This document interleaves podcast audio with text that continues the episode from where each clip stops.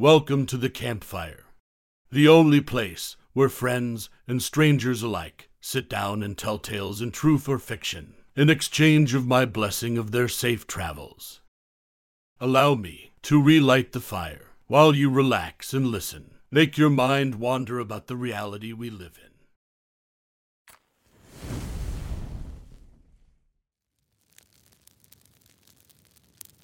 The story I'm about to tell you is from a traveler named Inuk Shaken. He called this experience. I was in prison for 15 years. There was a skinwalker in there with us. Please, allow me to tell you his tale. A little background first. I was serving a 15 year sentence in a penitentiary in southern Arizona. What I was in there for isn't important. During my stay there, countless things happened that no one could explain, and even more that no one wanted to know more about. It all started with a prison legend. Supposedly, years ago, something awful and unexplainable happened in the prison. Every morning, we'd be woken up and expected to stand near the front of our cells while guards visually confirmed we were present and accounted for. Apparently, about a year before I got sent there, the most brutal and unexplainable thing happened during one of these routines. A man who had a cell to himself looked very off during this check. When a guard pulled over another guard to help him check it out, they found it wasn't actually the prisoner they were expecting at all. It was a totally different man. This man was wearing the skin of the other man over him. Loosely fitting, draped over him, apparently looked like a real monster. The scariest things were, though, was the guy wearing the skin was not an inmate. They had no idea how he even got into prison, let alone a cell. What's worse is that they couldn't even figure out who the hell he was. He wasn't documented anywhere. And what's worse than that, they never even found the body of the man of the skin he was wearing. Pretty grisly stuff, I know. And I realize that's not the go to definition of a skinwalker. But that's what the prison called him. The skinwalker. Didn't help that the guy never talked, apparently. Anyway, that's what started the whole skinwalker superstition around the yard. Apparently, the guy got shipped to a different spot about a month after it happened. And just about everyone in Gen Pop felt all the better for it. I heard about the story on the second day of my stay. Hell of a story to hear to place in your home for the foreseeable future. Now on to the real shit though. Sure, that guy was the skinwalker, but all he did, in the long run, was get an old lifer Navajo inmate to tell everyone about actual skinwalkers. It seemed like a lot of the prison culture actually revolved around them. Now, apparently, skinwalkers are tricky to point out on the spot. But if you manage to survive around one for more than a minute or two, almost everyone can tell the mannerisms are all off. They can mimic human speech but not replicate it. They twitch manically. They have an unnatural gait while walking.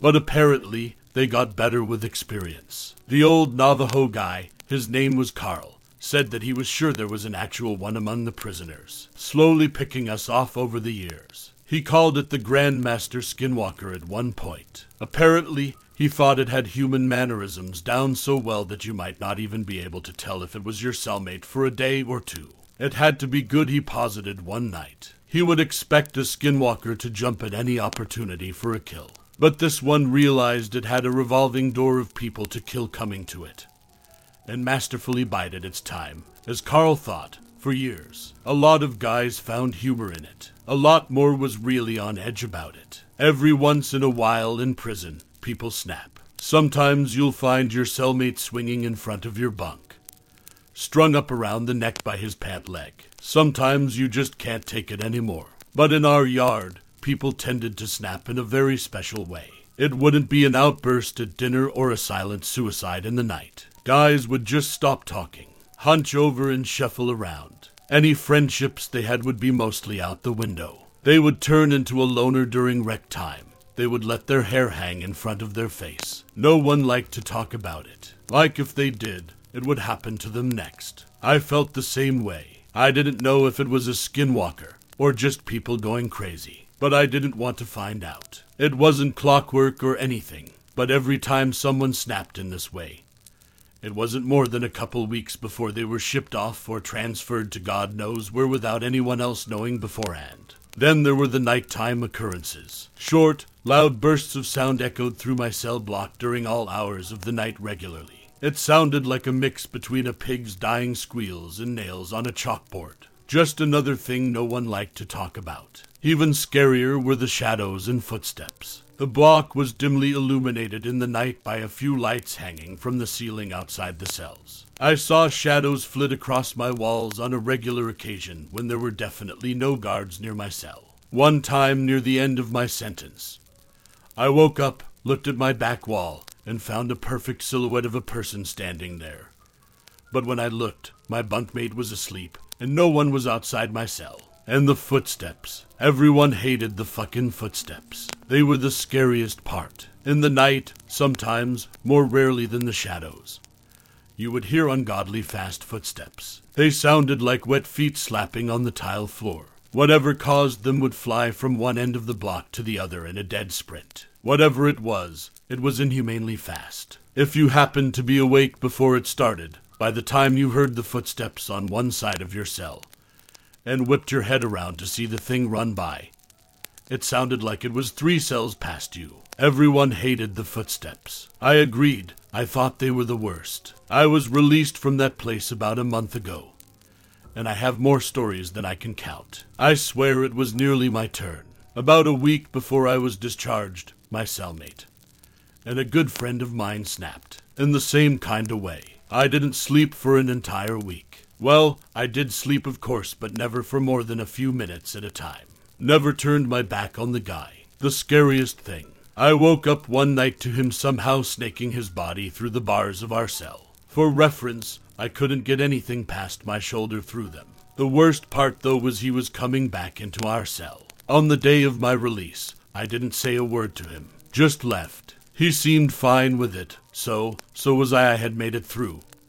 Fifteen years of prison fights, gang disputes, and for all I know, skinwalker abductions. I left through the front gates, a free man. As I walked along the fence for the rec yard, I spotted my cellmate, standing off on his own, like he had for the last week or so. I shook my head, not even really sure if it was him anymore. I took one last look over the yard, this time from the other side of the fence. I wish I hadn't. There, standing off on his own, on the other side of the yard, was Carl, slouched over, eyeing the other inmates and twitching manically. Now, that was the end of my tale. I hope you enjoyed yourself, listening while escaping the world you live in. That is all for today. Safe travels and a blessed day.